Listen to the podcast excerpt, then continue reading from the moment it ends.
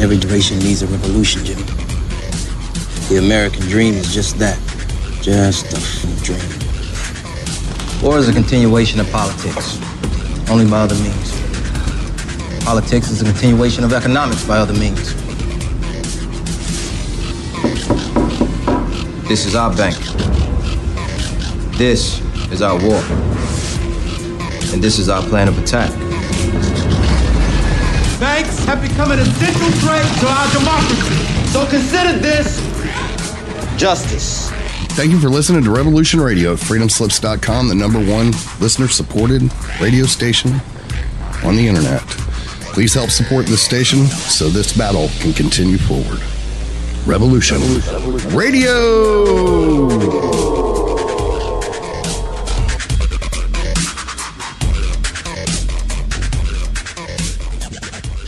The opinions expressed on this radio station, its programs, and its website by the hosts, guests, and call-in listeners or chatters are solely the opinions of the original source who expressed them. They do not necessarily represent the opinions of Revolution Radio and FreedomSlips.com, its staff, or affiliates. You're listening to Revolution Radio, FreedomSlips.com, 100% listener-supported radio, and now we return you to your host.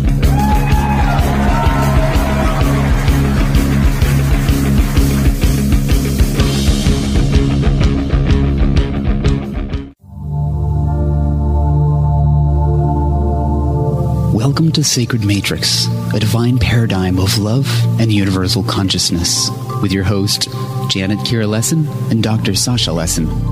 Together, we transform the world.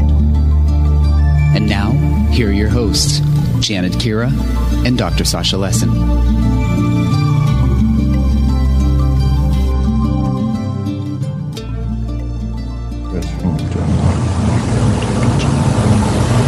Hello, everyone, and welcome to the Sacred Matrix of Revolution Radio at freedomslips.com. And I'm your host, Janet Kira Lessin, with my co-host, Dr. Sasha Alex Lessin, and our producer is Thomas Becker, also known as a mad painter. And today, our special guest is Honovi Strongdeer. And Honovi is a new thought leader, ambassador for ET Contact, artist and writer. She helps people get clear in, on their soul blueprint and purpose for being here at this transformational point in history, supporting shifts into multi- yeah, multidimensional awareness, extraterrestrial projects, and helping to raise the consciousness of the planet. As a light language channel, Honovi's transmissions are assisting as a bridge for people to move into heart awareness. As a star seed and sound healer, Honovi is working one to one and with groups to ground the new earth frequencies. During 2013, she lived in China studying the ancient art of Qigong, energy healing, and paranormal ability, eventually becoming a certified teacher with the Big Harmonious family. She is the founder of Chai with the Cosmos, a platform for spiritual growth and multidimensional awareness. As a medicine woman, presently Honovi lives in the Sacred Valley of Peru, where she facilitates ceremonies with Mother Ayahuasca, sharing messages from our star families. Uh, she has a number of websites, uh, chaiwiththecosmos.com, her Facebook and Instagram connections. Uh, go to aquarianradio.com and you can see a page there with some beautiful photos of Honovi. Before I bring on Honovi, I'd like to see if Dr. Lessin is there. Are you there? Yes, I'm Sasha. here. Can you hear me? Yes, I can. Yes, can Great. Yeah, so you brought Honovi to us. How did you meet her? Do you remember? Oh, of course I remember. Uh, it's uh, I, I, met uh, Honovi. Hi, I met you at the uh, uh the desert. Uh, the, Contact in the desert. But uh, you know what I what I realized once I, I met you, uh, Honovi, is that you're one of the people that can bypass the misogynistic matrix that we're bound in that you and the other experiencers are disclosure, disclosure of what's beyond this matrix of thought that has uh, trapped us and uh, prevented us from accessing our uh, cohesive field as, as spiritual beings. And I know I got it when I looked in your eyes that you're one of the ambassadors that's here to help us do it. And so I'm so glad you're here. Uh, thank you, brother, so, so much. Yeah, welcome to our show. Uh, so, Honovi, I'd like uh, you to introduce yourself to our listening audience and tell everybody about who you are and what you do and your walk in the world. And we'll listen to you for about 15 minutes or so, and then we'll ask you questions. So, take it away, Honovi.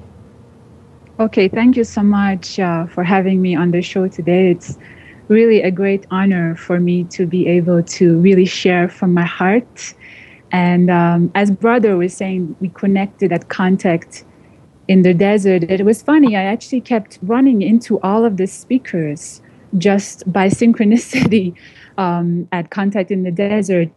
And we just got talking about some of the things that I'm sharing with people and uh, some of the projects that I'm working on. So a little bit about myself. There's many different dimensions to me. I find it a little bit uh, challenging to describe one thing I do because, you know, I'm uh, doing many things at once. So you could say I'm a transformational coach. I'm also a medicine woman. Uh, in the past, I was teaching Qigong and I was living in China where I was, uh, where I was studying healing and human potential.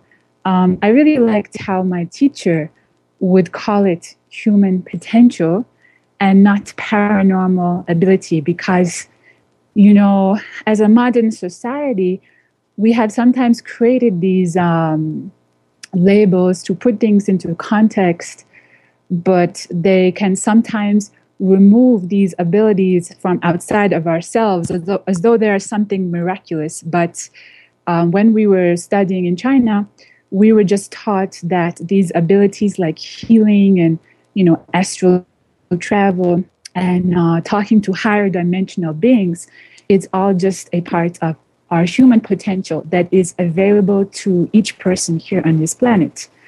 So i was quite fortunate because um, my family is actually from india although most people think i am from Peru or Dubai or Spain or all these different places. So I really feel like I am a citizen of the world, you know? I don't feel like I belong to uh, any one place. And I think this is also a part of the um, New Earth frequency. Many of my generation is feeling like they are suffocating or being confined by these uh, borders that we are drawing. And the way I see it is that, yeah, we are here in this human incarnation to honor the culture that we incarnated into, but at the same time to also honor our multidimensional nature, our infinite nature. So um, when I was young girl, because I had this Indian background, I was well versed in many spiritual ideas. So for me, growing up, it was not uncommon to talk about reincarnation and things like this. And it was a little bit confusing because my family is from India, but I was actually growing up in the UK. And of course, there are completely different cultures. So I had a little bit of an identity crisis as I was growing up. But years later, as I got older, I realized that I could take the best from both paradigms, from the Western paradigm and the Eastern paradigm, and create something beautiful with it. So, for many years, I was always interested in the spiritual path. But what I realized was uh, there was a lot of dogma that was inherent within um, the culture that I was being brought up in. So I kind of rebelled against it, you know, as young people do. And I kind of forgot about it for a time until around 2010 is when the ET contact began. But at the time, I did not know that it was ET contact. I was just having, um, I started to spontaneously leave my body one night. It was like, uh, I was explained, it was explained to me later on that my team of guides had activated what some people call my Kundalini energy, which allowed me to kind of access altered states of consciousness and my multidimensional remembering and all this kind of thing. But of course, at the time, I was completely freaking out. And I thought I was dying, you know. I was like, what's happening to me? Did not really understand what was going on at all. But I was lucky because my partner at the time, he was an astral projection teacher. And uh, he explained to me what was happening and it was natural. So from there, I started to read up a lot about different things, you know. And um, everything came to a head last year in 2016 when I started to work with plant medicine. I had such a huge opening with the plant medicine. Uh, I started to channel these extraterrestrial beings whilst I was in the ceremony, which kind of freaked some people out because they're speaking a different language. Some people call it star language or light language. Um, it's like a, a language from the heart. Uh, it's consisting of many different sounds and frequencies. And the message, the first message that came through, they were speaking in this other language, but also in English. They said, uh, We are from Sirius. We are returning. The hybrid children are coming. And uh, yeah, the room kind of fell silent, and uh, I was asked to leave the circle because the shaman holding the space he did not understand, and he had a lot of fear in his heart, and he has been conditioned to think that whenever someone is channeling another entity in the ceremonies that it's something bad and it must be stopped. So it, it was a little bit crazy you know um, but my guys were with me throughout, and they told me to forgive him. And they said that he was reflective of the mass consciousness that many people would be resisting uh, this information and this frequency, which kind of brings me up to this point now where I recently relocated to Peru and started working more with the plant teachers. Um, I was shown in ceremonies that I have worked with the plants before in other lifetimes, which is why I had such a big uh, awakening and opening, and uh, why it felt so natural to me. Wow. Uh, you know, yeah, that's I, very I worked interesting. A lot, also, uh, uh, with with the uh, combination of uh, Banisteriopsis uh, caapi and Psychotria viridis yahe for ayahuasca, and um, uh, it's just like truly, uh, what I found is people. Oh, brother, I, I uh, cannot get- hear you so well. Oh. Okay. Oh well. There, Uh, there you I'll- go. That's better. hmm that's oh, better. oh yes. Uh, uh, uh, I, I was just saying that I, I worked also extensively uh, with, uh, particularly uh, the uh, the plants also, and it's very very interesting. What I've observed is each person goes to their particular reading in the akashic records, goes to wherever they're supposed to uh, be getting, and I'm really excited to hear that you're basically ambassadoring from from Sirius because uh, one of the person who I greatly respect is also his, his name uh, Stewart Swerdlow is also an ambassador uh, from the Sirian consciousness, and so I'm really excited. Go, please go on with your story. Yeah, it, it, I mean, I was just blown away by it because, you know, I never had any idea that I was connected with these beings from Sirius. You know, sometimes as star seeds, people who are slightly aware that they have lived in other civilizations, they have like their preferences, you know, like I, they have their favorites. I thought maybe I was connected with Pleiades or somewhere like that. That's like the most popular one.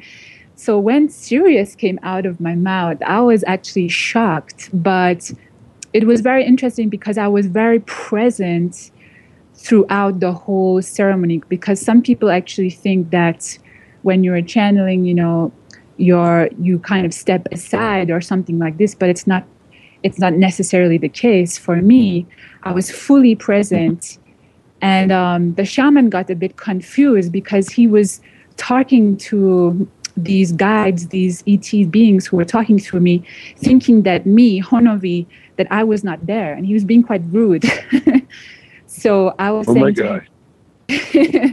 yeah, so I was saying, brother, uh, you know, because he was he came over and put his hands on my on my legs and he said, Honovi, Honovi, come back, come back, you know. And I said, brother, I did not go anywhere. I'm here, you know, don't worry, I am here. And um, so that was very interesting kind of uh, dynamic. But these beings told me that everyone who was in the ceremony, that they had already agreed on some level to to participate and um, to hear these frequencies that are returning to Gaia, and so. You know, this light language can be considered an ancient inner technology that time has forgotten. And um, it's returning now because, you know, we are entering into these higher frequency states. Uh, of course, I'm sure you're both aware and feeling that. Um, as are the listeners, many people, depending on their sensitivity, will be aware that each of us is going through incredible multidimensional shifts in consciousness right now. Honovi, I had a similar just... experience. I, let me say something, then you can go back to you, Sash. As I was um, attending a number of years ago, like 10, 15 years ago, the tantric rituals, and I would get into these high ecstatic orgasmic states and I too would start to channel other entities. I was connected with the Anunnaki, but other beings would come through. I didn't go anywhere. I was there. I allowed them to speak through me and used my voice box, but I wasn't taken over possessed. But people, um, they didn't uh, kick me out because it was my house, but you know, they kind of they weren't receptive. So I, I understand completely how you felt. Um, you know, here you are with this incredible information coming through you, and there were just very few people that were ready to receive it. So, you tried that again with another group of people? Are they more receptive now? Well, um, thank you for that, for that uh, question, sister. Basically, what I was shown by these beings was that um, that I was being guided to drink the medicine on my own, which I didn't want to do. I was not ready. I was like, "What? Are you crazy? I'm not gonna do that," you know. But they said that um, they said that if I continue to go to public ceremonies, that it might cause some problems because of my sensitivity and the fact that I just go into this channeling mode and they come through and I start speaking language and all kind of thing. So um, what happened after that was I did actually move to Peru around February and March of the year. And that ceremony happened around 2016 in October. And so when I came over to Peru, I had been in contact with a Peruvian shaman for quite some time. He's like my soul brother. And um, he said to me, You are welcome to stay with me at my healing center, and you can be yourself, and we can do ceremonies together. So I said, Oh, brother, that's awesome. You know, that's what I was looking for. So what happened was, I did ceremonies with him, with uh, the mother, ayahuasca, and also uh, grandfather, Huachuma. And it was interesting. At first, everything was okay, but unsurprisingly, even my shamanic friends got annoyed when I started to channel these frequencies because you know, we have to remember that these frequencies that come through now, they're very ancient, and many people have forgotten, including shaman. You know, he's very wonderful shaman actually, but he doesn't know what this is, light language, these frequencies. So he was saying that in his ceremonies, um, it wasn't so much him, but his partner. She was saying that they don't channel, they don't share and it's not allowed. And I was kind of thinking to myself, thinking, okay, my guides told me this is going to happen if I continue doing ceremonies with other people. There's going to be resistance to it. so eventually, what happened just a few months ago, earlier summer, I was guided to do ceremony on my own, which was one of the biggest uh, breakthroughs and challenges that I've ever done, I think, because as you know, if you have uh, worked with the mother, it's not to be taken lightly. It's very strong medicine for the spirit. But I know it's something that my spirit was, in effect, designed for and, and can handle. So my friend has a healing center here in uh, a place called Lamay in the Sacred Valley of Peru. And uh, so me and my partner went there.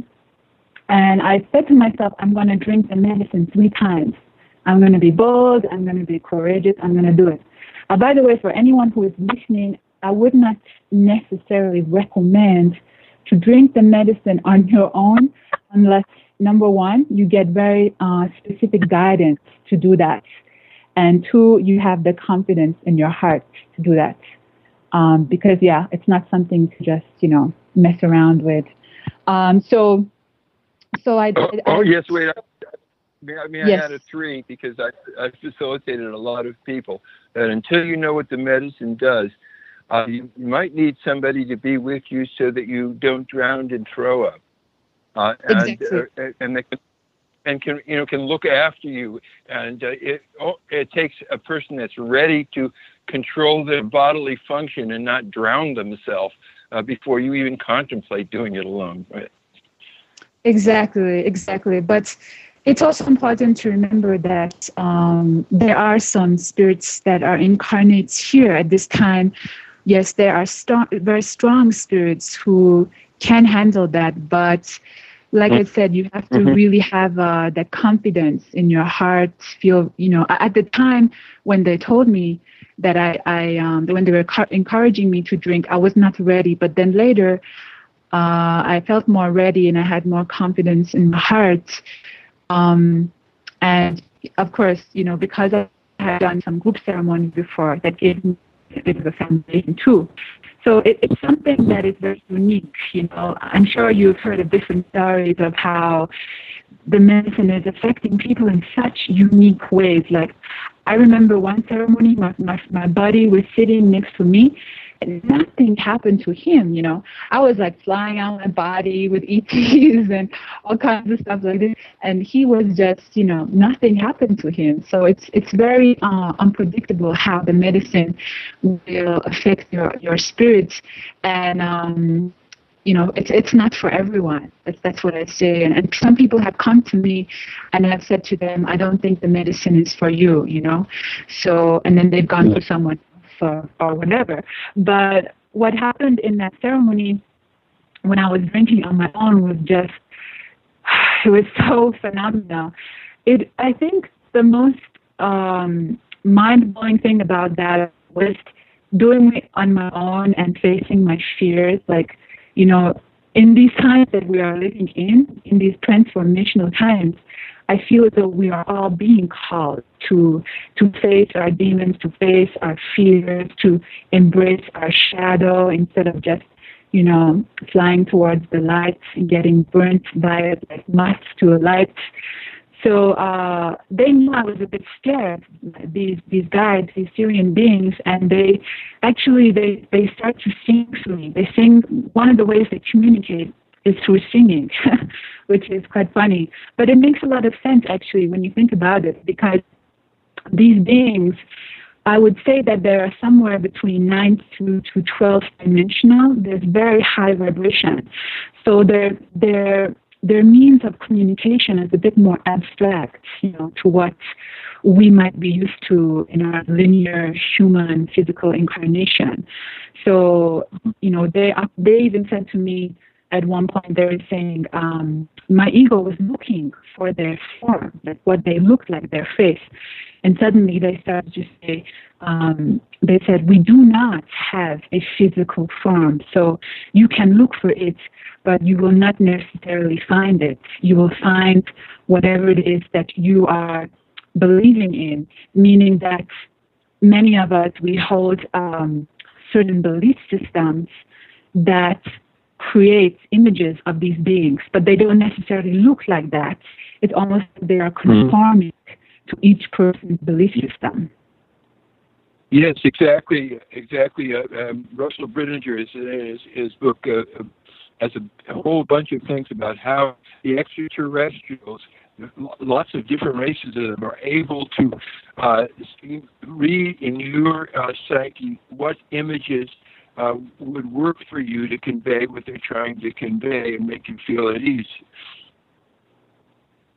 So could you just repeat that last part? I'm having some difficulty actually hearing you on the. So, oh, so, so people see the, the extraterrestrials often have the ability to convey to the person uh, who's um, interacting with them an image that uh, the person feels uh, safe with. And so, um, one of my friends' uh, wife uh, sees the Virgin Mary while he sees a, a, a, an orb and it's the same stimuli, but they're having different reactions to it.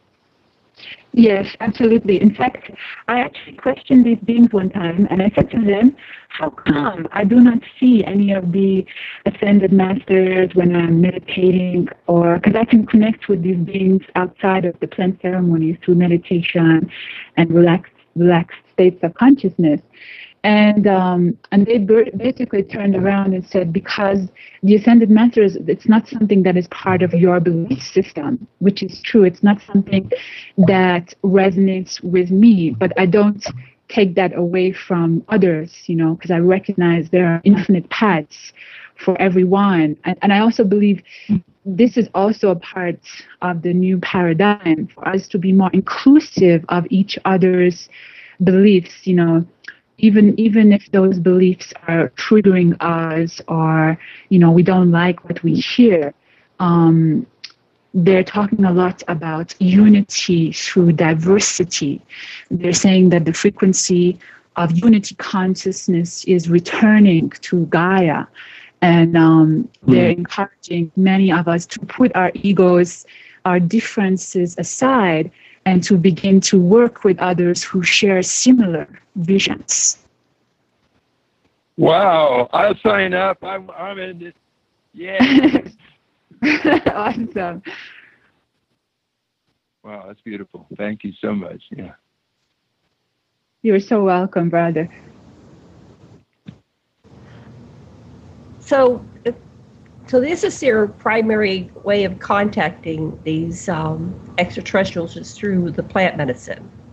Have they contacted you at other times in other ways? Yes, they have. Um, the plant medicine it is serving as a kind of catalyst. It's making it easier because these beings, like I said, they're from very high frequency and and sometimes my body feels a bit overwhelmed with their energy because uh, I'm having to accommodate it. And so they gave me some guidance. They said you know there's certain lifestyle adjustments you're being encouraged to make so that we can drop down our frequency to meet you and you can raise yours up. Um, what happened in 2010 is they they activated my kundalini or my cosmic energy so that since 2010 my body is constantly vibrating with energy all the time. Uh, in the early days it was quite overwhelming. I could not sleep at night and i would leave my body and it was just pretty crazy. I mean I was saying to my friend, we were laughing about it the other day. I said, if most people went through some of the experiences I went through, they could have gone a bit crazy, you know, because our society does not cater for these big openings and awakenings. But I think because of my maybe because of my family, my upbringing, which, where I had a lot of spiritual grounding, um, and maybe also I had the right people around me at the time it has allowed me to be grounded. I'm actually quite a grounded person, even though I'm having these other worldly experiences. And so, what happened is because I feel this energy in my body, it actually serves as a kind of um, conduit to connect me with these beings more easily. So, what happens in um, the plant ceremonies, the vibrations they increase, and um, at nighttime, I, I, like I said earlier, I don't ha- have to be in plant ceremony to connect with them because sometimes I could be lying in my bed at night and I start to channel them or they send me a vision. Uh, one time I was meditating and uh, a group of other beings, I don't think they, were, they were the same group, they started to connect with me and send me a, a um, an image of what they looked like. They looked like some kind of hybrid, a hybrid being with eyes that that had slits that looked actually um, you know like reptilian or snake like and their skin was blue. It was not a malevolent being as far as i know. The feeling i got it was very loving. So other ways they began to contact me initially was through dreams. And they told me that they are using dreams to kind of gauge how ready people are for you know more contact. Um, there's yeah there's so many different ways that they are communicating now. And because the frequencies are increasing the the gap is uh, becoming thinner and, and it's becoming easier to just um, you know i could be ironing if i'm doing something where i'm very present and then i just start receiving light codes. Sometimes i see them uh, sometimes they just come out uh, verbally or i could be just you know relaxing um, I've even had it happen when I watched movies, um, because of course the the medium of of movies are so powerful, as you will both know. They are planting seeds within the collective consciousness. You know, movies like uh, I don't know if you guys have seen the movie Arrival. Yes. Yes. Yes, mm-hmm. yes, and when did. I was that was watching, very powerful.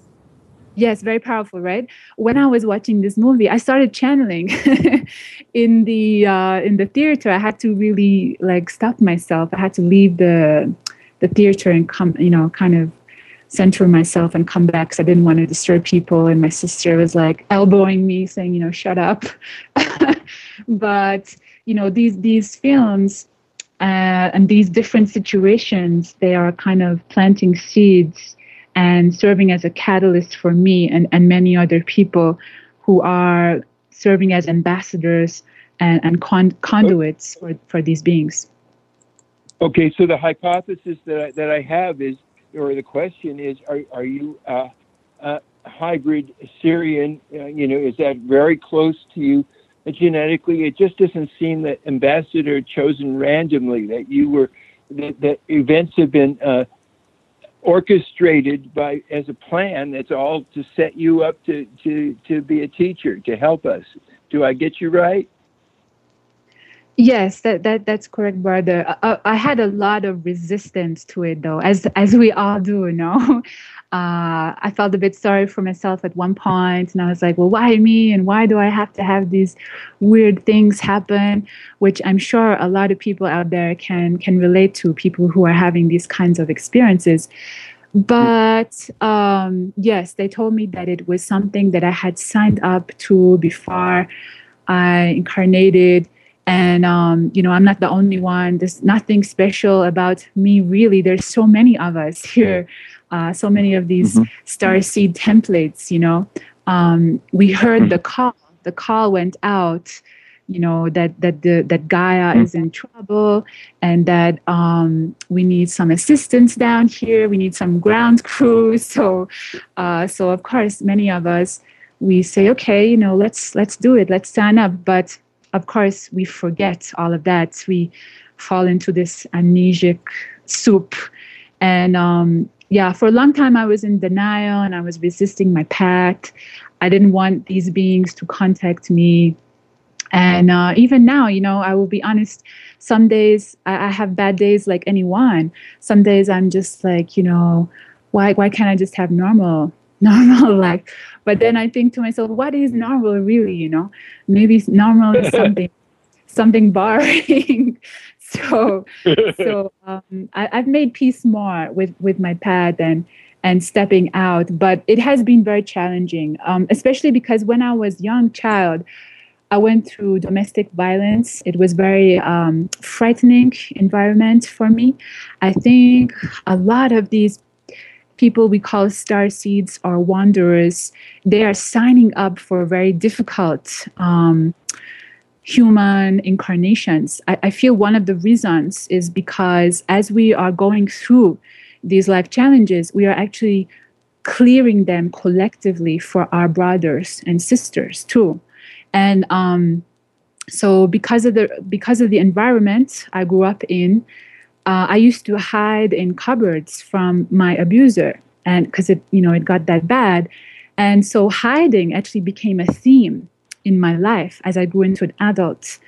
I did not want to be the center of attention. I did not want, you know, to be speaking in front of big groups of people and this kind of thing.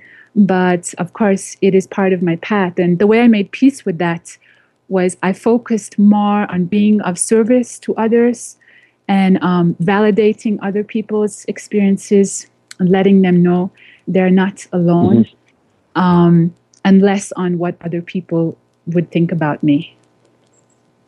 Wow. Beautiful. Beautiful. Janet went through very, very similar uh, sequence of experiences. Oh yeah, I can really relate. I had abusive childhood, and um, to me, that seemed to wake me up to higher abilities. I was able to overcome a lot of uh, difficulties, like you said, and I cleared that energy for myself. Um, and yeah, I, I, at one point I tried to make sense of it all. I, I met uh, Sasha, Dr. Lessin. He's a hypnotherapist we would go back into all these different uh, traumas that I had as a child, mm-hmm. and even through my adulthood. I, since I uh, started out with abusive uh, parenting people, people in, in, adult roles, uh, I ended up uh, marrying an abusive person, and then I went into other abusive relationships, and right. I realized that the common thread was me. So wherever I went, there I was, and so I had to really dig deep and find out what was going on that I kept recreating it. But um, during this whole period, I ended up connecting with my guides. I had a, several near death experiences as, as, a result of trauma. And when I was out of body, I connected with my guides who were, you know, once I was on the other side and talking to them, I realized they always are with me. And um, it was always my choice to come back. Sometimes I had to repair things in the body because I literally was uh, killed, uh, locked out of my body. I was dead. I could have stayed there. That was always an option. Do you want to stay here? I said, no, I got to go back. I what I'm doing. I agreed to do this. So I came back. but uh, I like what you said that somehow when you're doing the work, it's for everybody. Each person who does the work and clears it resolves this conflict within themselves is actually feeding the Akashic records or the morphogenic field or something, and somehow helping all humanity. So I like that. It's a nice way to put it. Yes, thank you, sister. For, I was just going to say thank uh, you, sister, for sharing your uh, experience. I wasn't able to catch all of it, but I caught. I think I caught uh, the gist of it. You know, one of the things that I say to people is, in a real sense, our our own life, our life does not belong to us, really. We all are belonging to each other. And it might not seem like it when other people are experiencing something, but on some level, we are also experiencing that, you know, because of course we have our individual consciousness and also the collective consciousness. So it's pretty amazing when you are thinking about, you know, because I do I do coaching with clients. I have clients in different parts of the world, and um, you know, there's some of the people that come to me are just so brave. You know, some of the stories that they share, I just think to myself, wow, you know, the human spirit is so resilient and and like we were just both sharing that as we are going through these challenges we are not only doing it for ourselves it's it's uh, there's a bigger picture that's emerging that's right you're changing the morphogenic field mm-hmm. so, right. also the Go ahead. See, uh, what what kind of coherence each of you is uh, bringing. When I think of uh, what coherence uh, Janet is uh, bringing uh, to us Earthlings and to Gaia is the the sort of the best of the what Ninmah from Nibiru has to give, which is huge compassion and uh, great uh, knowledge and alchemy, particularly of psychoactive uh, pl- uh, plants. That was what Ninmah was really interested in. And then we get uh, you, uh, you know, and you are interested in the plants that you, you know, you've got your whatever you're bringing from the, the that the Sirians want us to have. But the message that both of you have is the same message about unity consciousness and feeling oneness and uh, and not being bound uh, into uh, separation and competition. Yes, you know, some people are saying that there's only really one problem in our world, and that one problem is the illusion of separation. And of course, it's something that's very easy to to talk about, as many things are. But you know, what really matters. I was talking to my partner about this today, and we were saying how spirituality itself it's not really a philosophy even though that's what we have been conditioned to think and this is what creates a lot of conflict between people because they're they have these different opinions about spirituality and god and all these things. But for for me spirituality is more a practice. It's an embodiment and it's something for all of us to to really remember you know because um, it's through embodiment that you know transformation occurs. It's through embodiment that we have the biggest impact on our brothers and sisters so some people say to me well i'm trying to wake these people up you know because they're asleep and and I'm like, you know what? Just let them sleep a bit longer. It's not our job to wake other people up. We didn't really come to do that as such, you know. Um, yeah. People people will wake up when they are ready. Uh, you know, yeah. focus. If you want to be influential to others, embody what you are learning. Be the change that you want to see, and people will start to take notice of you. They will be like, who is that bright spark that's walking through the door? And um, at the same time, it will also trigger a lot of people too, which can be fun also. um, but the the message from from these beings is that many of us, myself included, you know, I'm just a work in progress, like anyone. We're having so many judgments about so many things. And they're really encouraging us to to try and to to drop some of those judgments. That it doesn't mean we don't use our discernment you know. Discernment is a different energy. When i say the word discernment when i say judgment they sound different right? Um yes, but indeed. Even myself i have certain mm-hmm, even myself i have certain strong preferences you know i like certain movies. I like to be around certain people. But even even those preferences, they can create limitations, and uh, you know they're just encouraging us to really be more inclusive of of of everyone, even those people we we are thinking are a pain in the ass. You know. Indeed. Oh, yeah, psychology, basically in psychology we say the things that uh, really bug you about other people or that you overly admire are just resonating the underdeveloped parts of yourself so if someone's pushy and it bugs you that probably means you need to be a little bit more assertive yes absolutely. Uh, and, and so what you really need to do is say what is motivating uh, the, behavior, the the impulse, and uh, you'll come down to needs that are good for the individual and for the people around them, because that's what deep needs are about and so that's the, that's the best way I think to deal with uh, separation is to uh, realize that whatever you think you ain't, you is. I right. cannot agree more whole, wholeheartedly. Um, yeah, I, I think uh, sometimes it can be easy to forget that especially when you are in the heat of the moment, in a confrontation.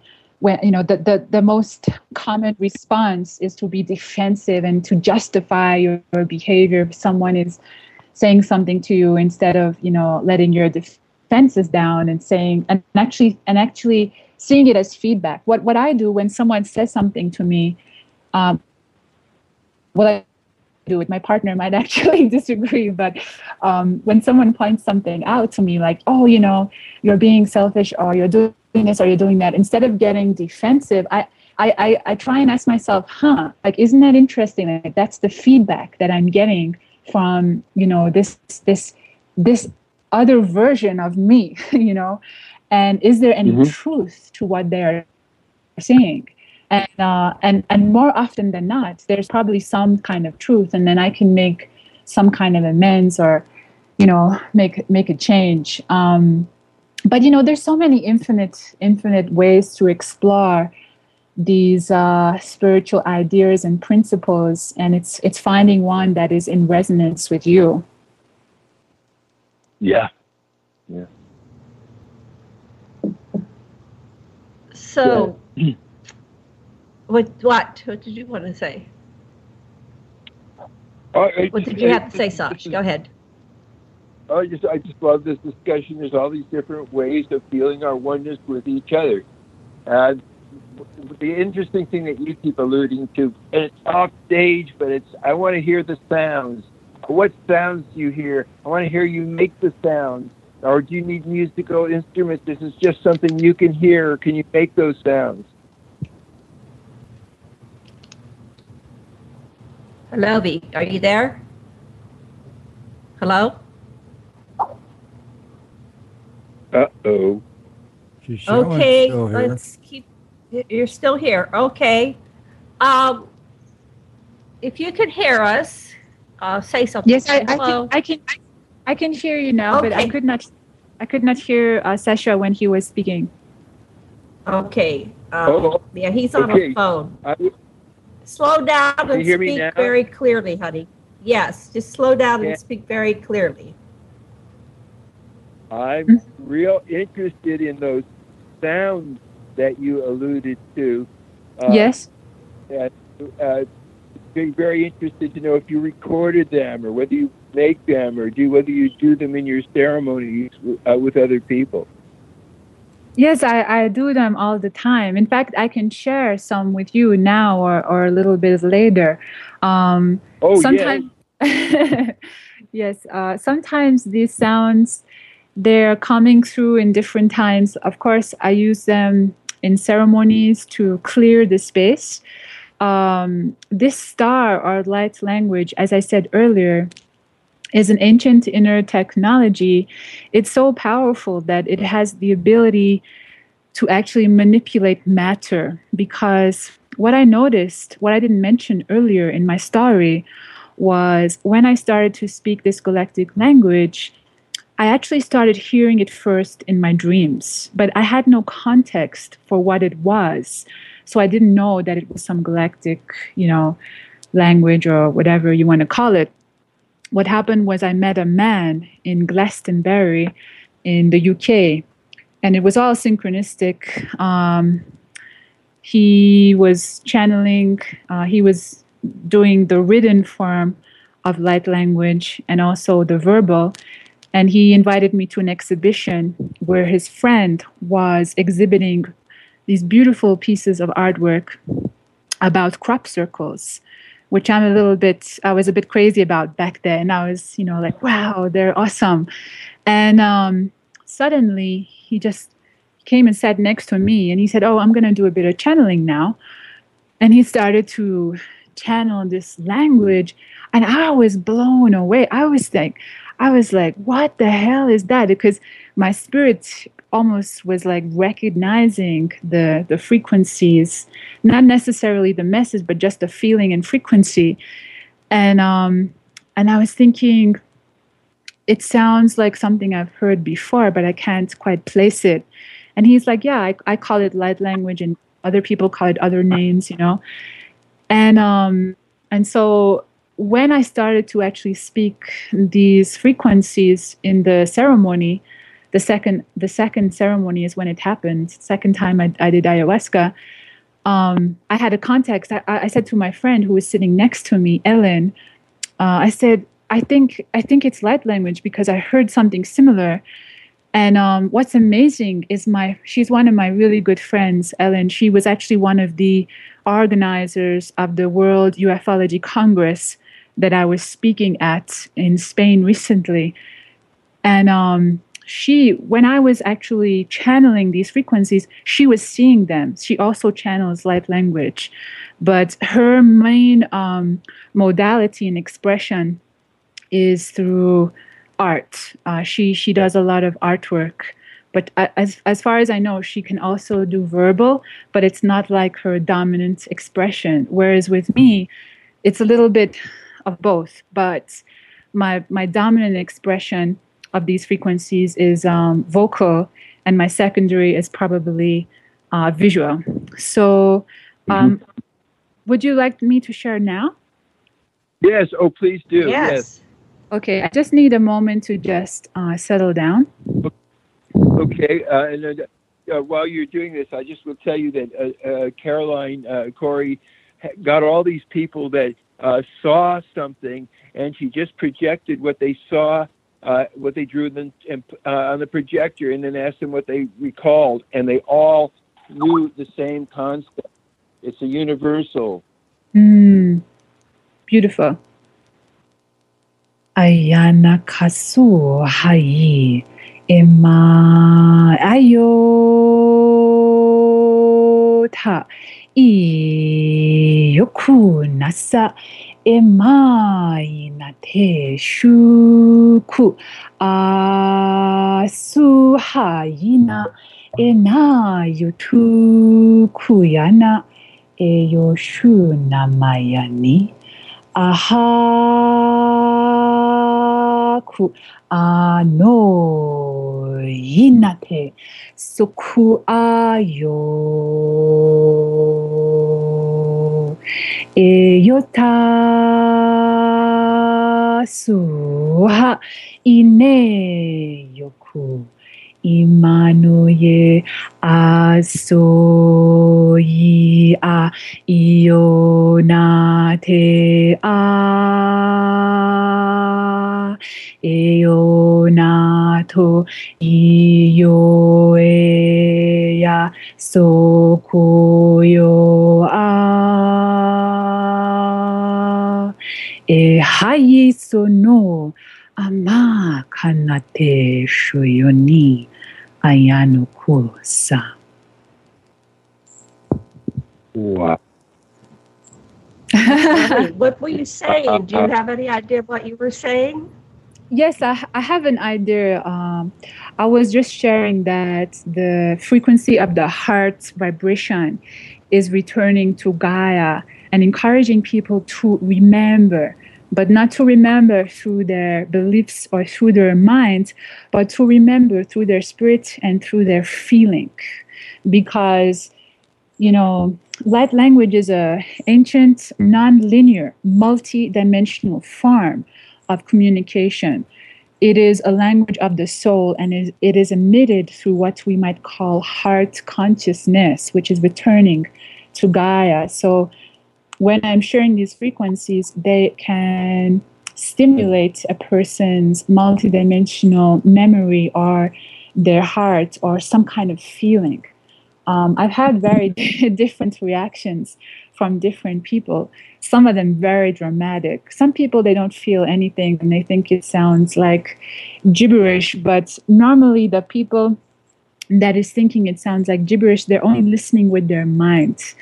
So they're being these beings are not trying to say uh, that uh. the mind is something inferior it's something beautiful too but they have said to me before that there's too much emphasis on uh, the thought processes and the mind and people is encouraging to you know create a, a leverage a balance between the two and return return to their hearts yeah yeah you know I, uh, while you uh, you were making the uh, sounds I went into a meditative state and I saw the purple spiral going through my different right. chakras, center of the That's earth and up through my crown, connecting uh, both heaven and earth just right through me. I just, I, it was a wonderful. The sounds were a great vehicle. Yes, me. awesome, awesome. Uh, sometimes I actually um, sing songs. I can actually sing you a, a song that came through one day. I was just, um, I actually sang it at the at the conference, the World uh, UFOlogy conference. The, song came to me as I was walking back from um, an evening of uh, kirtan, which is devotional singing, and uh, there were so many stars in the sky. I'm so fortunate to live here with the with the Andean mountains um, by my side, and and then suddenly I just started to channel this song, and it's a mixture of English and light language. And I wonder if you want me to share just a little bit of I it. would love for you to share it, but we're coming up on the break, and I'm afraid you'll start the song and the music will come. We so can how do- about we'll hold that for after the We break? We can do it after. Great. okay. Yes, and there's the music. Okay, we will be back in about five minutes. Uh, please mute your mic. See you in five.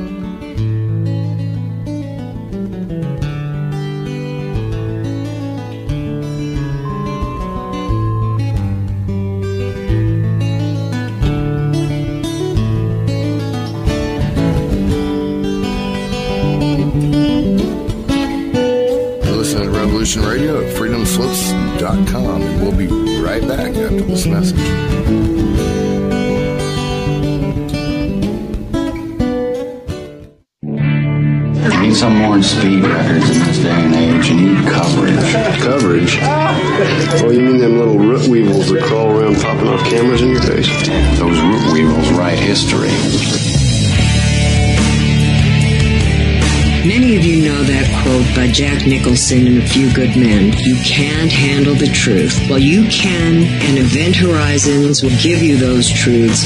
So when you're mad as hell and not going to take it anymore from that memorable senior network, you'll know just what to do. We will draw you in and become your news addiction at Event Horizons. Join us Monday through Friday from 10 a.m. to noon Eastern Time at freedomslips.com at Revolution Radio. Our world team members are Dennis Fetcho, John Ilias, David Dunger, Halakas MD, Melanie Bridgeton, Jim Marrs, Paula Harris, John Trallo, Maria Payan, Christopher Husser, DODDS, Jonathan Orchard, and me, your anchor, Dr. Robin Falco. If uh, you decide not to volunteer, it will not be held against you in any way. Sounds dangerous. It is. Very dangerous. Count me in. And that's right here Revolution Radio, freedomslips.com, where information never sleeps.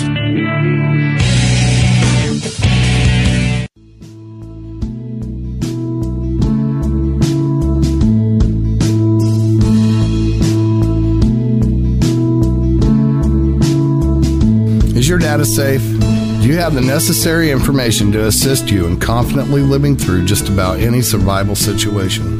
Is survival and gardening, off grid living, medical knowledge, or even natural or man made EMPs on your list of personal concerns? Do you have your documents and your personal information in a safe place in your hands where you know where it is? Well, check out our preloaded EMP proof thumb drive.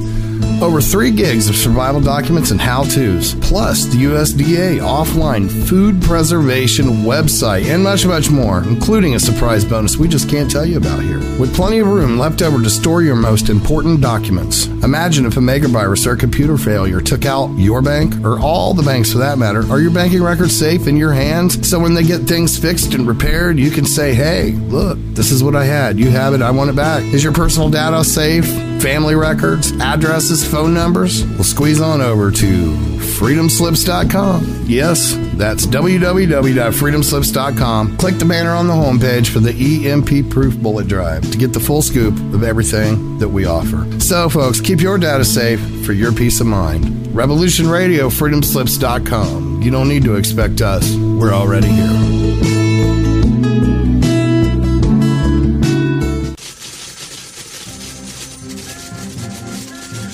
In breaking news, a visiting Sirian diplomat reported today that their population is evolving rapidly and advancing into a fifth dimensional consciousness. They are seeking peace with all cosmic cultures, which may mean that the Earth will be asked to join the prestigious Galactic Federation of Light Alliances. Please join Debbie West and Michael Hathaway on Lost Knowledge. Saturdays, 3 p.m. Eastern Standard Time in Studio A. For the latest breaking news on the Star Visitor's peaceful contact and the ongoing project of cleansing the Earth. This is the people's war. It is our war. We are the fighters. Fight it then. Fight it with all that is in us. And may God defend the right. Warning! Warning! We gotta stop them! They're gonna kill us all! See how the trouble you've started? Be they the government, be they industry, be they organized labor, be they anyone, or human beings. Time when the operation of the machine becomes so odious, makes you so sick at heart that you can't take part. You can't even take part.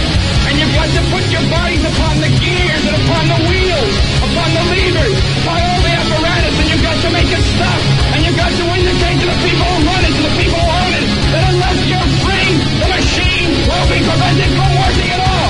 Revolution Radio at freedomslips.com, the number one listener supported talk radio station, throwing ourselves upon the gears of the machine.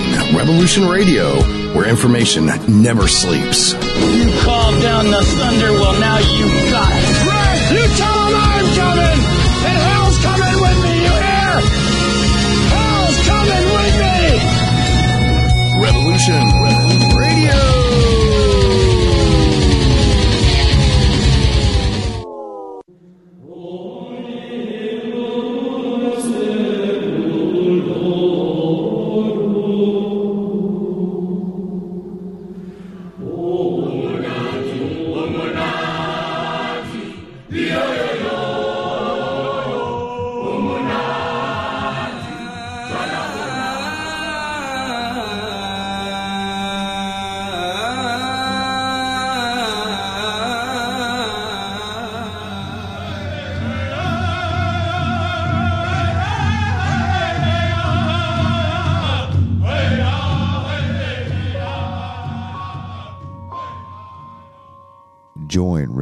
Revolution Radio every Wednesday, 8 p.m.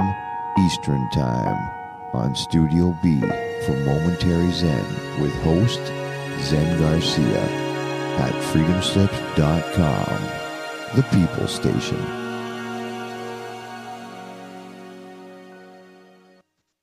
The opinions expressed on this radio station, its programs, and its website by the hosts, guests, and call-in listeners or chatters are solely the opinions of the original source who expressed them. They do not necessarily represent the opinions of Revolution Radio and FreedomSlips.com, its staff, or affiliates. You're listening to Revolution Radio, FreedomSlips.com, 100% listener-supported radio, and now we return you to your host.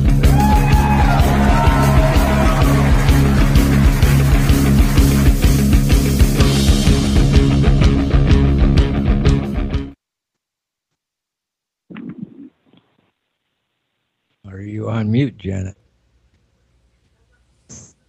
Sorry, I was on, on mute. Sasha's here. Okay, let me try that again. Uh, welcome back. Hold on. Oh, thank you. You guys are Um, sounding much clearer now because earlier I think Oh, I was good, using good, like good. some telepathic ability in conjunction whilst listening to you because I didn't, I could not really hear what you were saying. What's going on? Let me let me do a quick little commercial break here, uh, Honovi, and I'll be right back with you. So welcome back everybody to the on Revolution Radio at freedomslips.com. I'm your host, Janet Kira Lessin. My co-host is Dr. Sasha Lessin. I hope everybody can hear me. Um, and uh, Thomas Becker's our producer, and Honovi Strongdeer is our guest. And I'd like to remind everybody to please go over and make a donation. We do need your donations. Uh, go to Freedom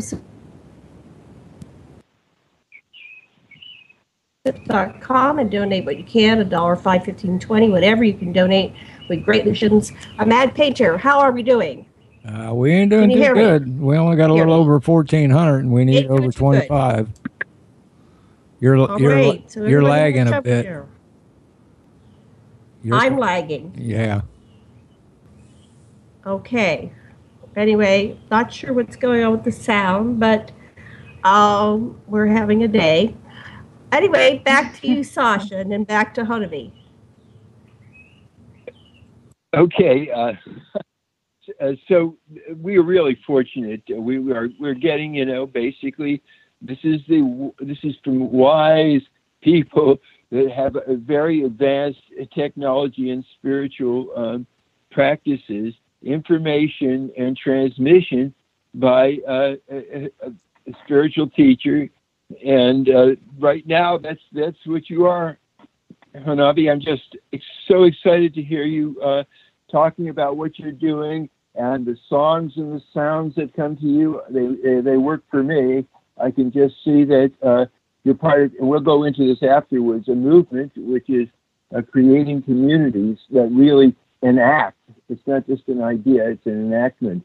But just before the break, you were saying about a song that came to you, and you were going to uh, sort of give us the context in which that you got the song. How did it come to you, and, and what's it mean? Yes, so thank you very much. Uh, the song, it came to me one night as I was walking underneath a sky, a night sky that was strewn with so many stars, you know. It was just like you could just see an infinite amount of stars. There was no light pollution, you know, when you cannot even see your your hand in front of your face it's that dark and the whole sky is illuminated. And for me looking at the stars has always been one of my favorite pastimes.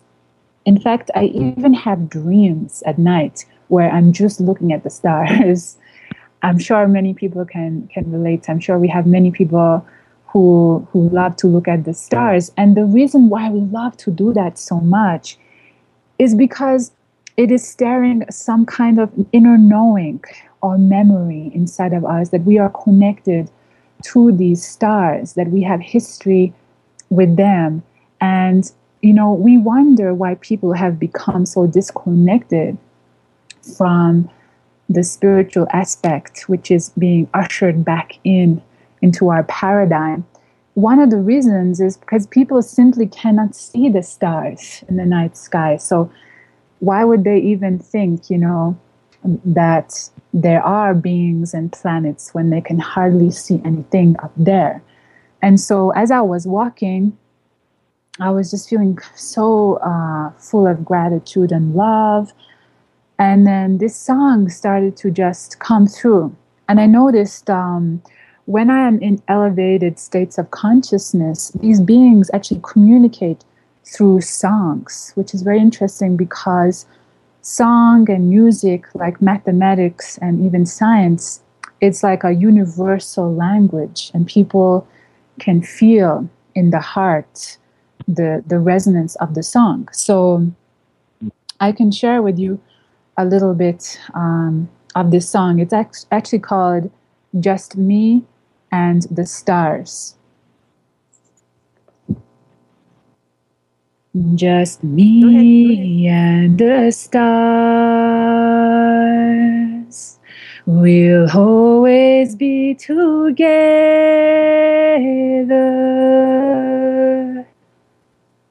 Ayano kaiyo ea. Iye, iye, ayono ke hayo.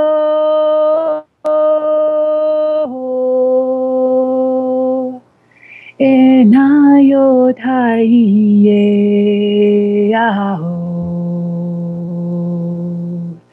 Just me and the stars will always be together. You'll always be in my heart. Iye, iye, ayoko e hayo.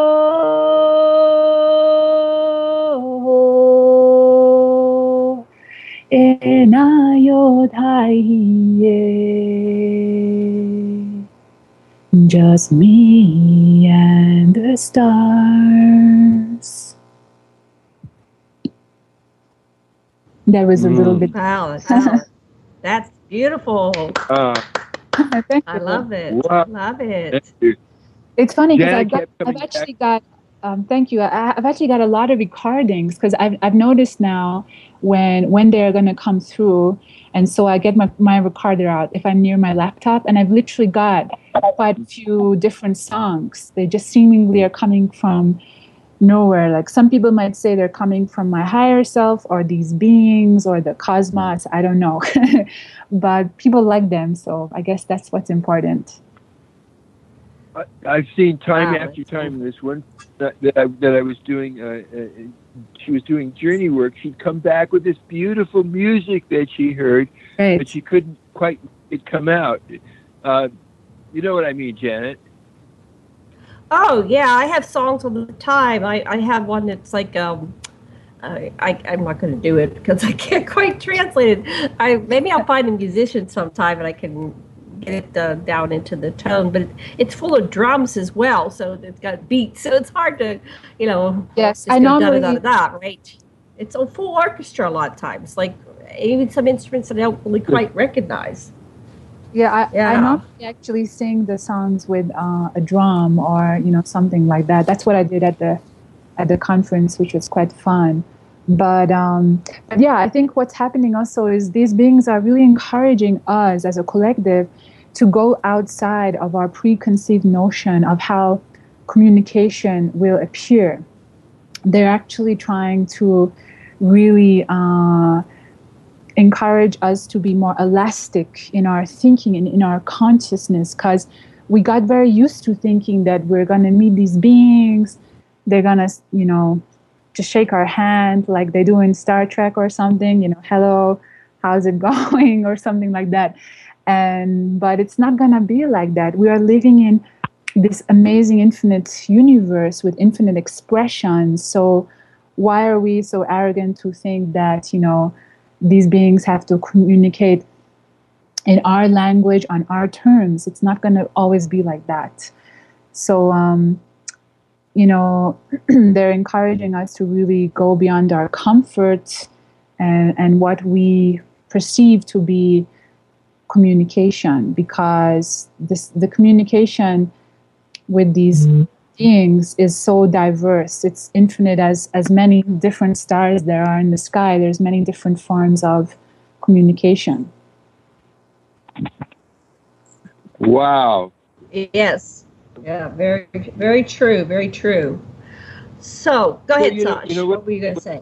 Well, what- what I what I get from the people I interview and stuff, and by by just the numbers, is that the uh, hybrid uh, people among us on this Earthling population, especially from the uh, uh, ex- genetic experiments that were going on uh, in the in the late '70s and so forth, uh, and they're over, and the the, hybrid people are here and they're helping us and it's not like something that's uh, that's that's that's coming down. We have the basis and it's in people like you Honovi that basically we got to listen to our younger people who have got the message who are open and are, aren't stuck in the old ways. And so that's why I'm so excited to have you on this program. Uh, you know you're just such a, a, a fresh approach and so so personal is yeah the thing is how does this come down on the ground? Did you really connect with a community? Did you make ubuntu work?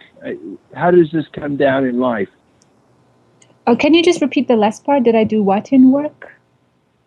Do you did, were you able to create a functional community for yourself that people uh, share in the way that you want the world to share I think at the moment it's in the beginning stages because you know I recently relocated here to to Peru, but of course not everyone is having the experiences that I'm having in the light language. There are some people, in fact, I did meet a friend of mine called Benjamin, who um, is also sharing these these light languages. So it's kind of like what I'm seeing right now is these new earth communities are beginning to kind of crop up and they're in their beginning stages or, or maybe some of them are further along than other communities um, but we're still finding each other because what's happening with a lot of wanderers or star seeds or people who are just you know they might not identify as star seeds but they're just having these big openings um, is that there's a lot of there's still a lot of hiding and shame and self-doubt because we we have created a modern system like i said earlier that is not catering to these to these shifts in consciousness. And what i'm noticing with some people i notice it a lot actually. I because part of my job is to hold a container for people when i do coaching with them and to see their you know their highest potential and to, to reflect it back to them to, to show them what they cannot see for themselves i'm meeting a lot of people who have potential to be guides healers teachers but they might not be stepping out because they're they're still dominated by what other people are going to say what people are going to think. But uh, it's a natural process because also i had to go through that too. And um, I think for me, I have I have found it a challenge to really find um, my own community, but I think it has been self perpetuated because what happens sometimes when we're having these experiences, we can really isolate ourselves. I went through this period where I completely was isolating myself from everyone because I was feeling mm-hmm. like they don't they don't understand and you know i was but i was perpetuating that because you know i was adding further energy to it. And then i had some insights where it was revealed to me that yeah there is many of us and we're all kind of spread out across the earth. We might not all be in the same place but we don't actually necessarily need to find other people who are going through exactly like every single thing you know who are singing songs mm-hmm. about stars and light language. Um, what I what I learned was you can find common themes or threads that connect you with your brother and sister. So everyone wants to uh, feel loved and and give love. You know that's a common theme. Um, many people have mm-hmm. dreams, right? Uh, there's many things that people want to accomplish. People want to be happy. And so when you start to um, connect with people on this base level, then I find that you can start to, you know, grow an organic community that way, as opposed because because these beings they have said not to focus too much on you know elitism or exclusivity because this happens a lot actually in spiritual um, you know, we all have something called spiritual ego, where we might feel superior, better, having needs or you know, the really said. So, you know, accommodating people are not because do that which people have on further doesn't on level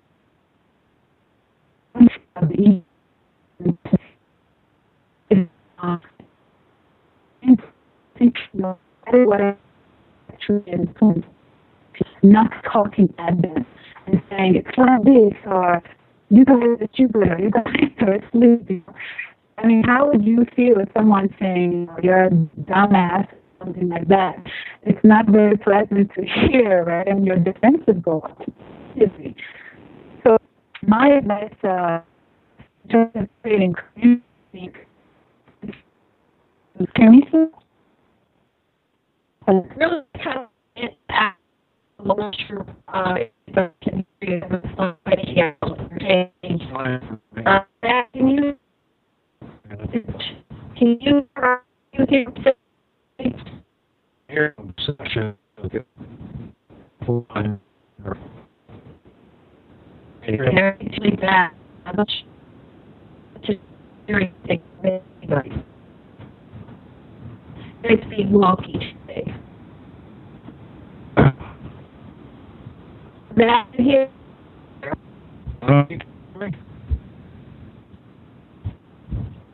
Okay, here.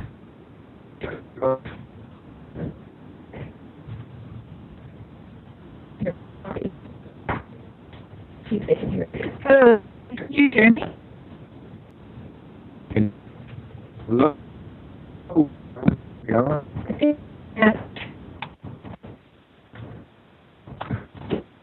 No, we're not. Just get started.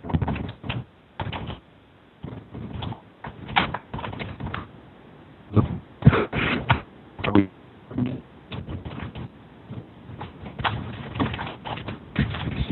You can hear, I hear you, guys, so I, I'm gonna finish up when I, uh, uh, okay. Finish up saying, uh, in me into um, where you're, you know, just out there and uh, some of um, about how to get trail to or you know give a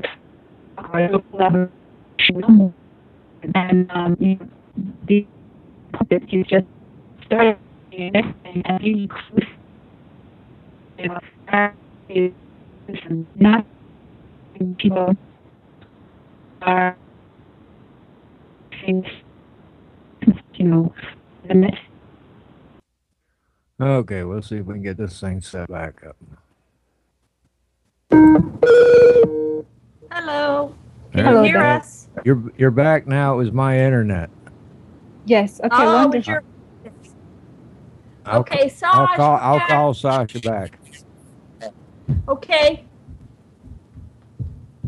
I have the phone here. So anyway, keep talking, Honovi. Can So- you hear so, us? uh, yes, I can hear you very clear. That's wonderful. Um, I, I'm not sure Ex- whether you guys could hear what I was talking about, but I was basically talking about create. Go the other way. Okay, there he goes. So he runs the other room, we get feedback. Okay, so go ahead. What were you saying before we were so, So, uh, rudely interrupted?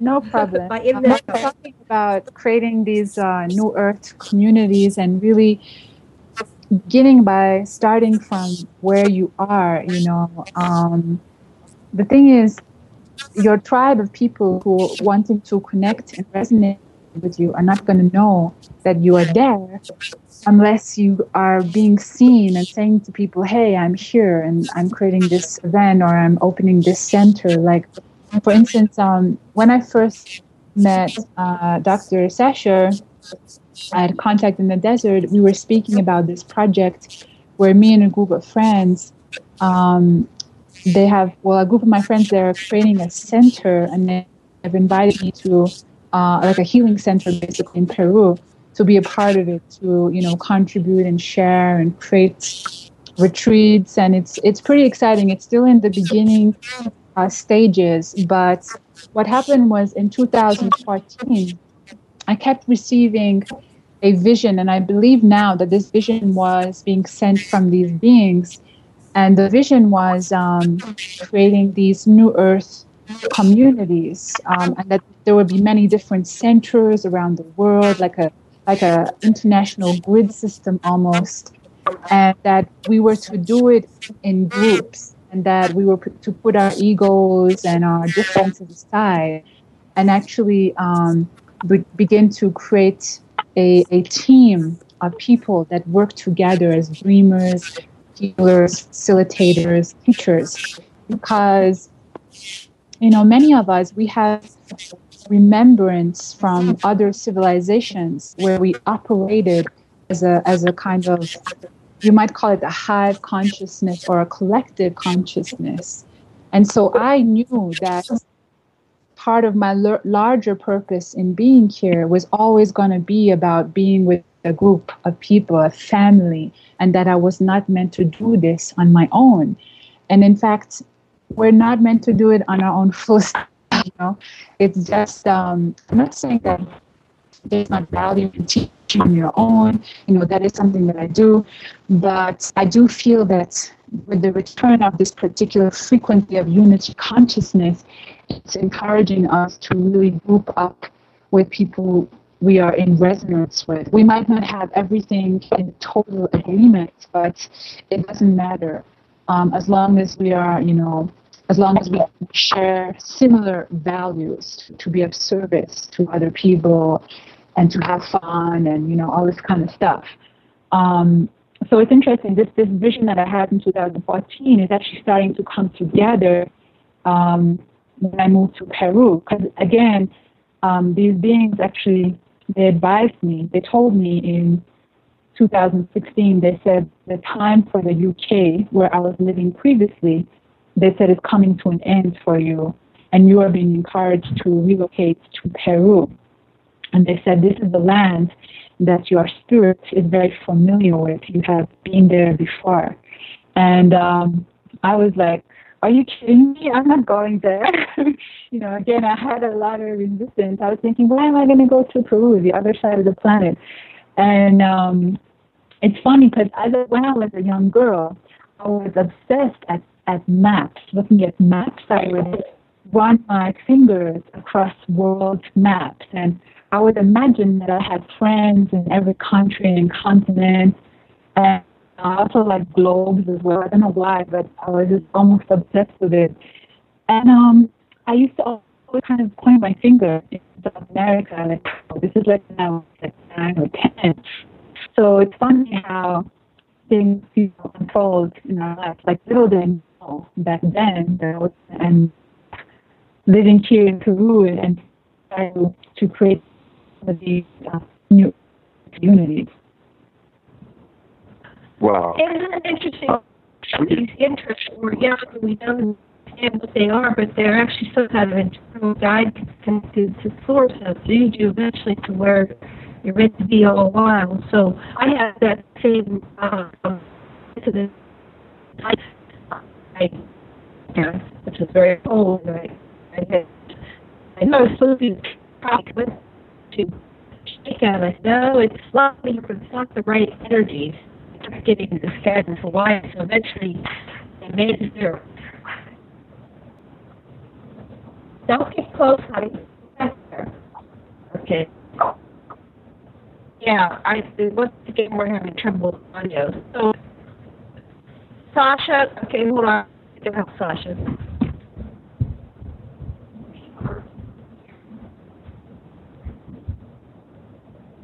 I just can't hear her. It's so garbled. So bad. I do. Okay.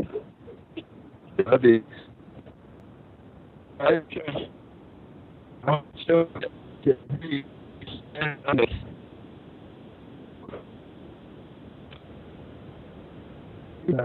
uh, why can be the co-creating. We to the was American Church. One of our acronyms that's protected by law that we can use uh, ayahuasca as part of our our sacred uh, journey we're protected by uh, the United States. Janet, you back yet? I'm here. I'm, I'm typing to the honey, and we I can barely hear you. It's like really broken up, and we can barely hear It, it's my internet. So she can hear me. Okay. It's, I'm going to drop out the it's We're my, cut off the time here. Just uh, share the mic here. How's that? Okay, so he's going to come in the living room here. Okay. Uh, right then. it, it's my internet, by the way. It's not y'all. No problem. Oh, it's your internet. Bad, bad, bad papers internet.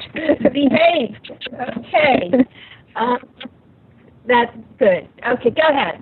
and Sasha's here. Go ahead and speak, Sasha. Can Well, I was just saying, you know, that we've we've all had uh, different kinds of, of visions, and it makes so much uh, sense. And you know, it's not it's uh, it's not uh, you can uh, one person can change the whole morphogenic field because instantaneously everybody that's ready to feel what has happened feels it because we're all connected at that level. Yeah, there's something going on here. We've had some wonderful uh, speakers here this week. Uh, Chris Hardy and uh, Caroline Cory. Caroline Cory has uh, a new movie out. ET Contact is here. And Chris Hardy, of course, is a researcher. She's written a new book.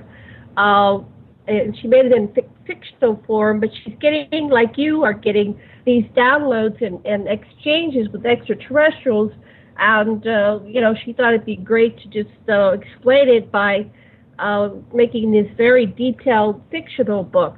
But the message is the same no matter how it's coming through, and it's uh, basically reflective on the personality that's perceiving the reality. So if you're getting a negative experience, and uh, and people aren't going to want to hear this, but you're on some level you're creating it. But that empowers each person individually and collectively that uh, there's something you can do about it, and that's fine tuning uh, your perception and your reactions and your response. Uh, I'm summarizing. Is that what you got, sweetheart? Uh, Come over here and explain your perspective of what we were getting all week, last two weeks. Basically, once you reach a meditative state, which is beyond the matrix that you're programmed to adhere to, the slavery in which you uh, may have been engaging uh, and imposing upon yourself by conditioning and, and so forth.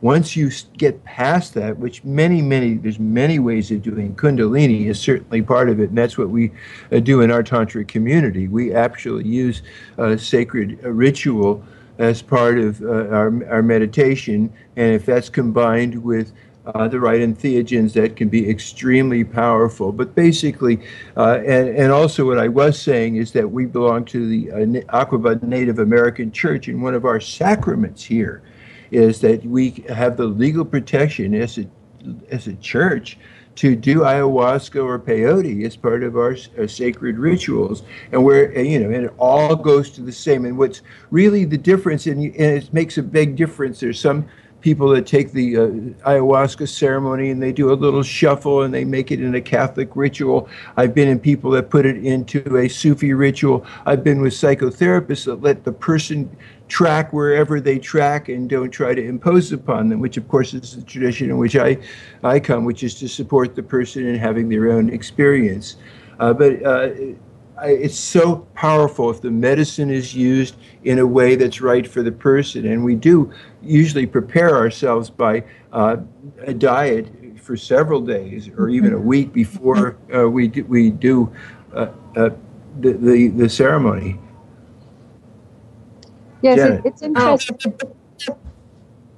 Go ahead, Honovi. I was just going ahead. to say it's interesting that you talked about these different beings that are attracted to different people. I, I think it can be quite a complex topic. It's not a, the answer is not always so straightforward. You know, um, there's so many things that is happening. For instance, some beings have certain karma to to iron out. Some beings have a certain contract. These beings maybe they belonged to the same civilization in a past life and you know they agreed to incarnate as a human and be abducted and of course they forget all about it um, the way i see it is i try not to look at things as being something good or bad even though i do struggle with it because the conditioning is so heavy in this physical dimension to look at things as good bad right wrong. And um, sometimes it serves a purpose to to look at things through that lens and sometimes it doesn't. It depends on what the situation is.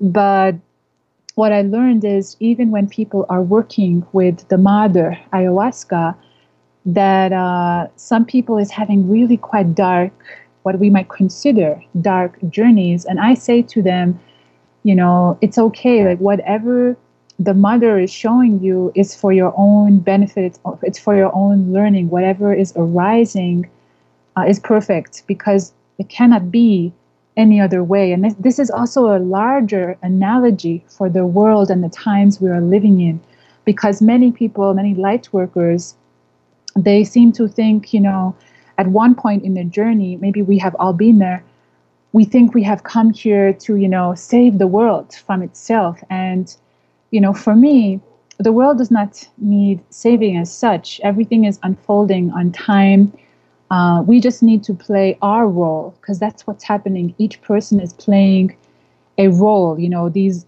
these denser beings, these denser entities, they are attracted to certain emotional states, such as you know feeling powerless or angry or depressed and resentful.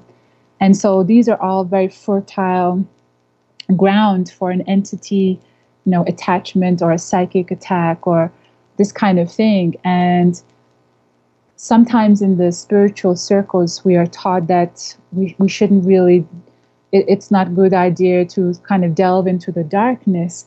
But many of the world's indigenous cultures they have a completely different understanding of what the darkness is. They don't see it as something they don't really see it as something bad necessarily you know.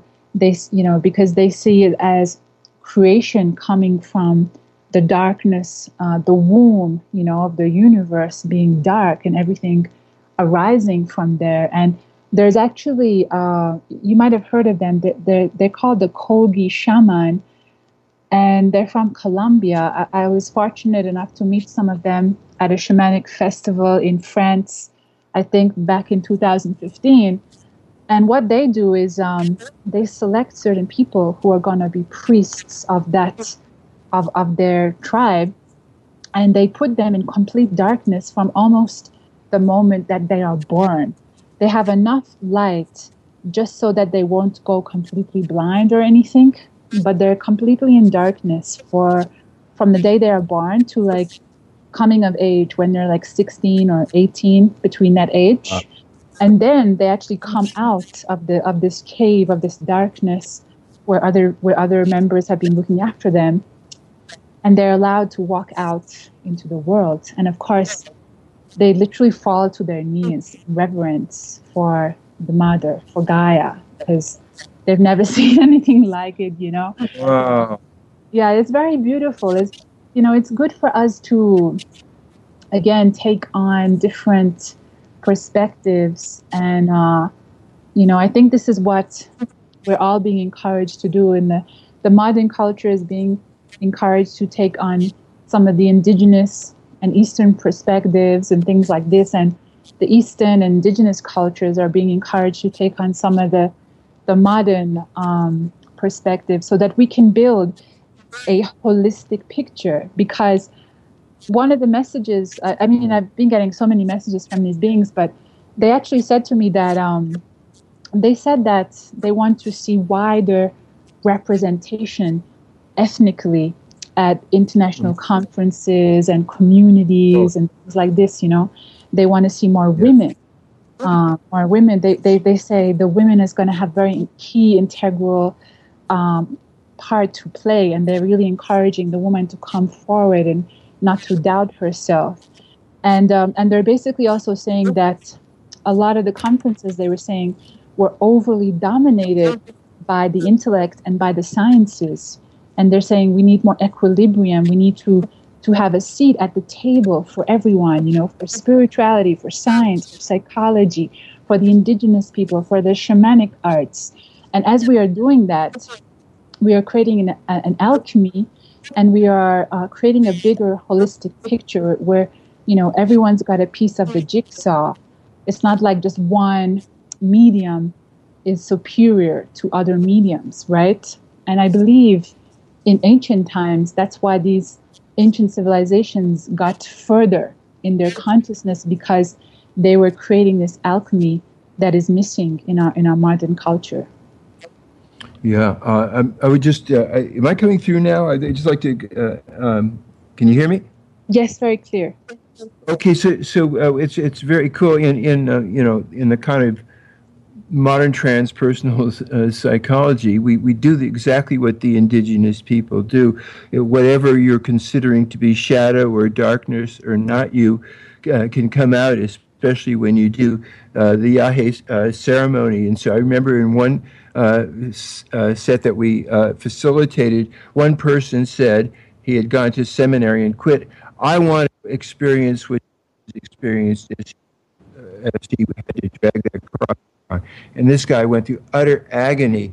Somebody else in, this, in the very same room said, I want to see all the things I ever avoided seeing uh, and, and avoided seeing in my life and in the culture around me. And she got that and so forth.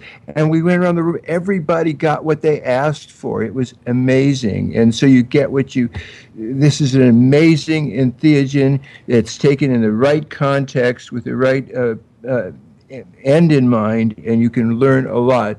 But it's probably not attractive to tourists. Hey, come down to Peru and puke with us, but it's something else that happens. Yeah, I, I really think that um, the plant teachers they are just they're phenomenal teachers and guides for all of us in these transformative times that we are living. Of course, there's also a lot of controversy with the plant medicines. You know, many people are saying, is it cultural appropriation? And you know, it's a delicate, touchy topic with many different angles that you can you can come from. But I was actually talking to a friend of mine. As I said to you earlier, I don't know if you heard me, but one of my best friends is a Peruvian shaman. And uh, he's the one that was actually telling me not to share the light language, but it's okay. We, we kind of made off all that. It's fine now. But um, he was basically saying that he feels that the Western culture is coming in here and they're taking advantage, you know.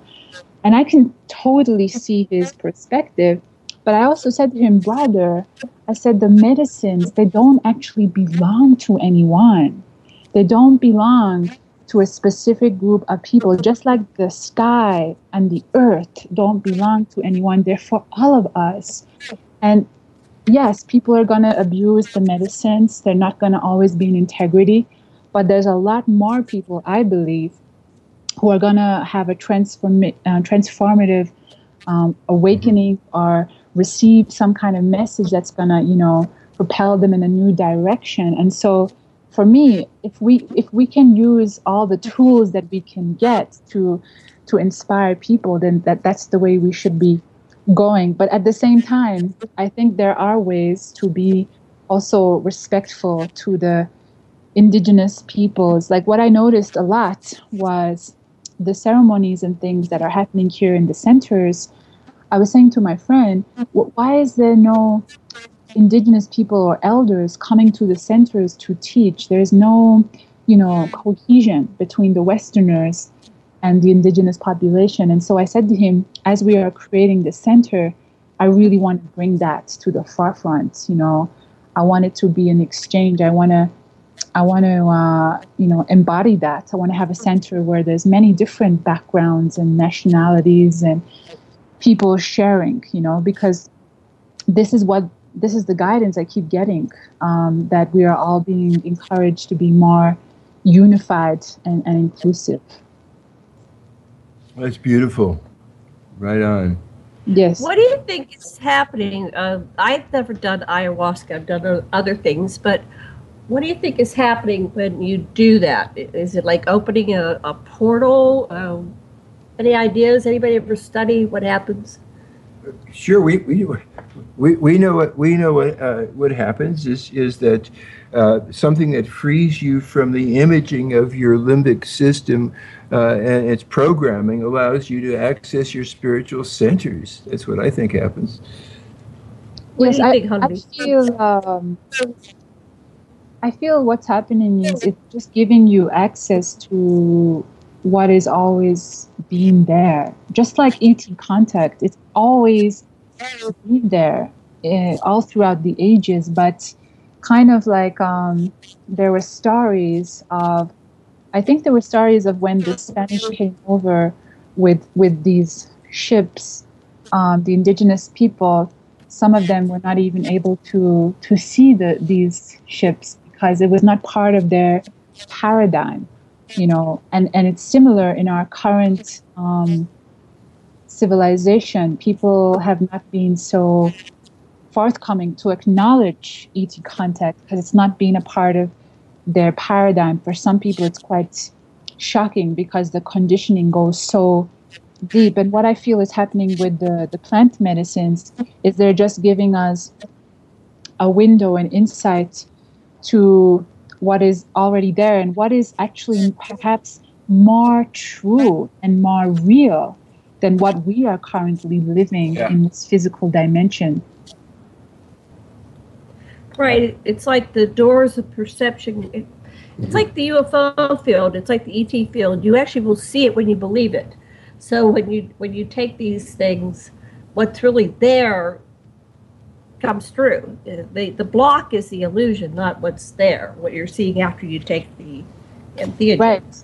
But it actually works the other way around. Believing is seeing. What you believe is what is creating your reality moment to moment. But we have been taught in the modern culture you have to see it to believe it, which you know has caused some some some problems. Even even to the point where I was shown that one time when I had an outer body experience, I was shown that many people in the modern world, because they have been so deeply conditioned, when they are transitioning to the afterlife, they are encountering problems because their beliefs are so rigid. They don't believe in an afterlife, maybe, or you know, they don't believe in their guides. So when their guides try to contact them, they can't even hear them. They can't even see them.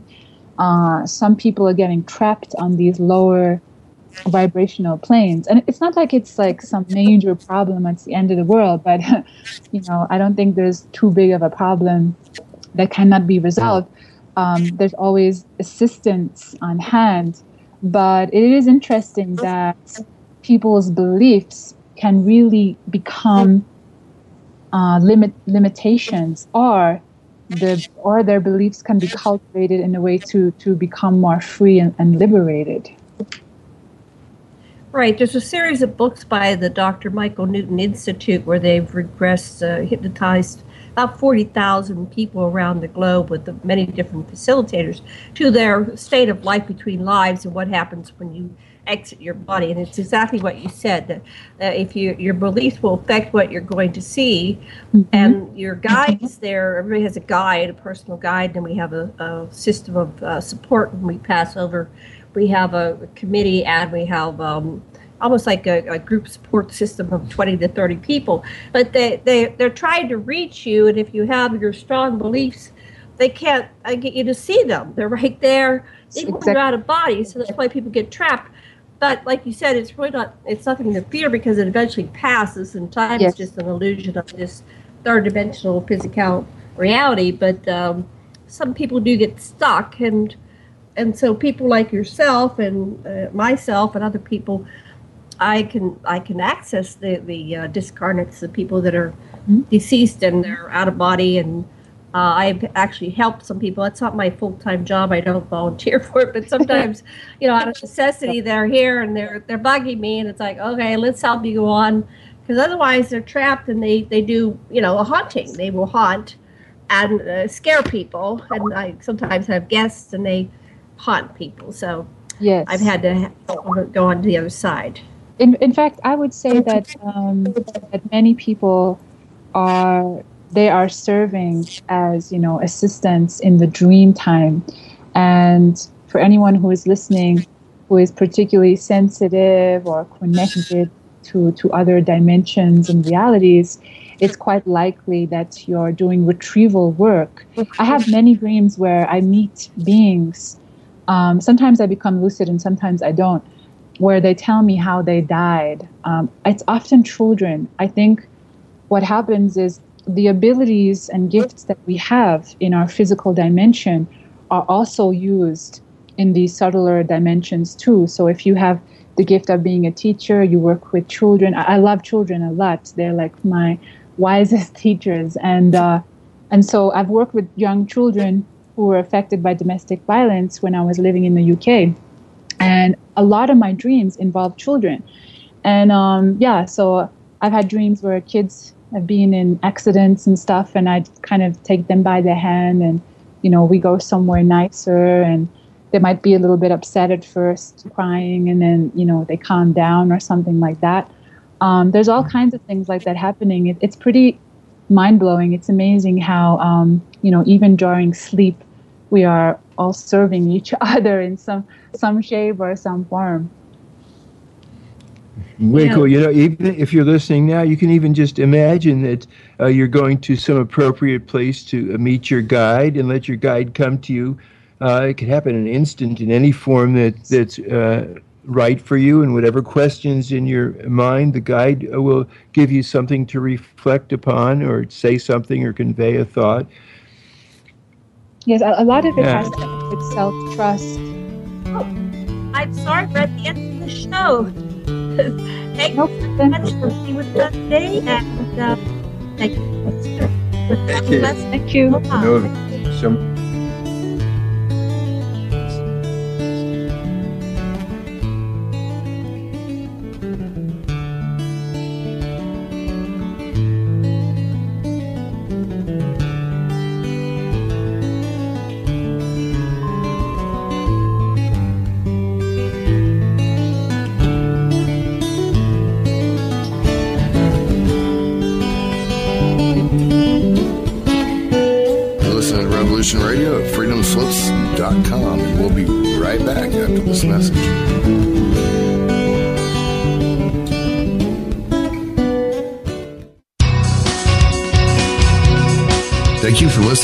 Radio at freedomslips.com. Any commercial advertising you may hear in this program is of the sole discretion and benefit of the host of whose program you are listening to. Revolution Radio does not endorse any commercial products, nor does it accept monetary compensation for on-air advertising of commercial products, nor will it ever. We are and shall remain 100% listener supported. Any product advertising on this program are considered used at higher risk, and Revolution Radio shall not be held liable for any claims or damages received from any product advertised within this program. Revolution Radio, where information never sleeps.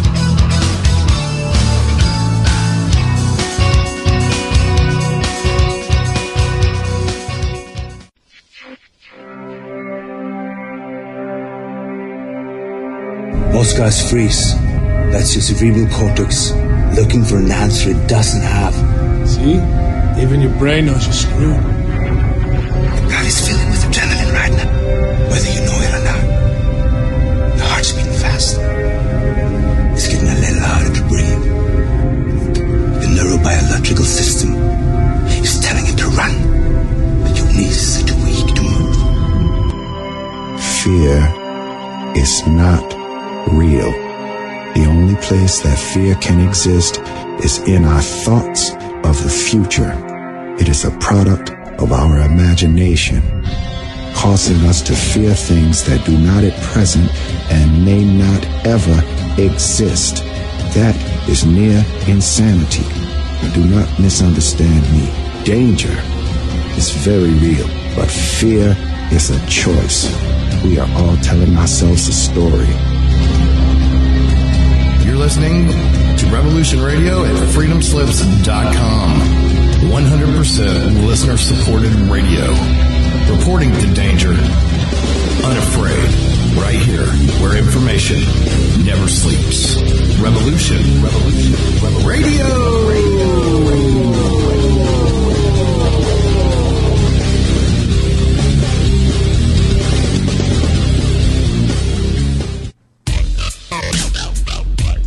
Take a look around, kid. What do you see? Homes being foreclosed. People working two, three jobs just to put food on the table and still drowning in debt. Don't get me wrong. This country is founded on great ideals and principles. They've all been ruined by the banks. Open your eyes to the banks that are robbing you. You know who my favorite president was? Oh, Thomas Jefferson. Because he saw all of this coming and tried to stop it. He fought the banks.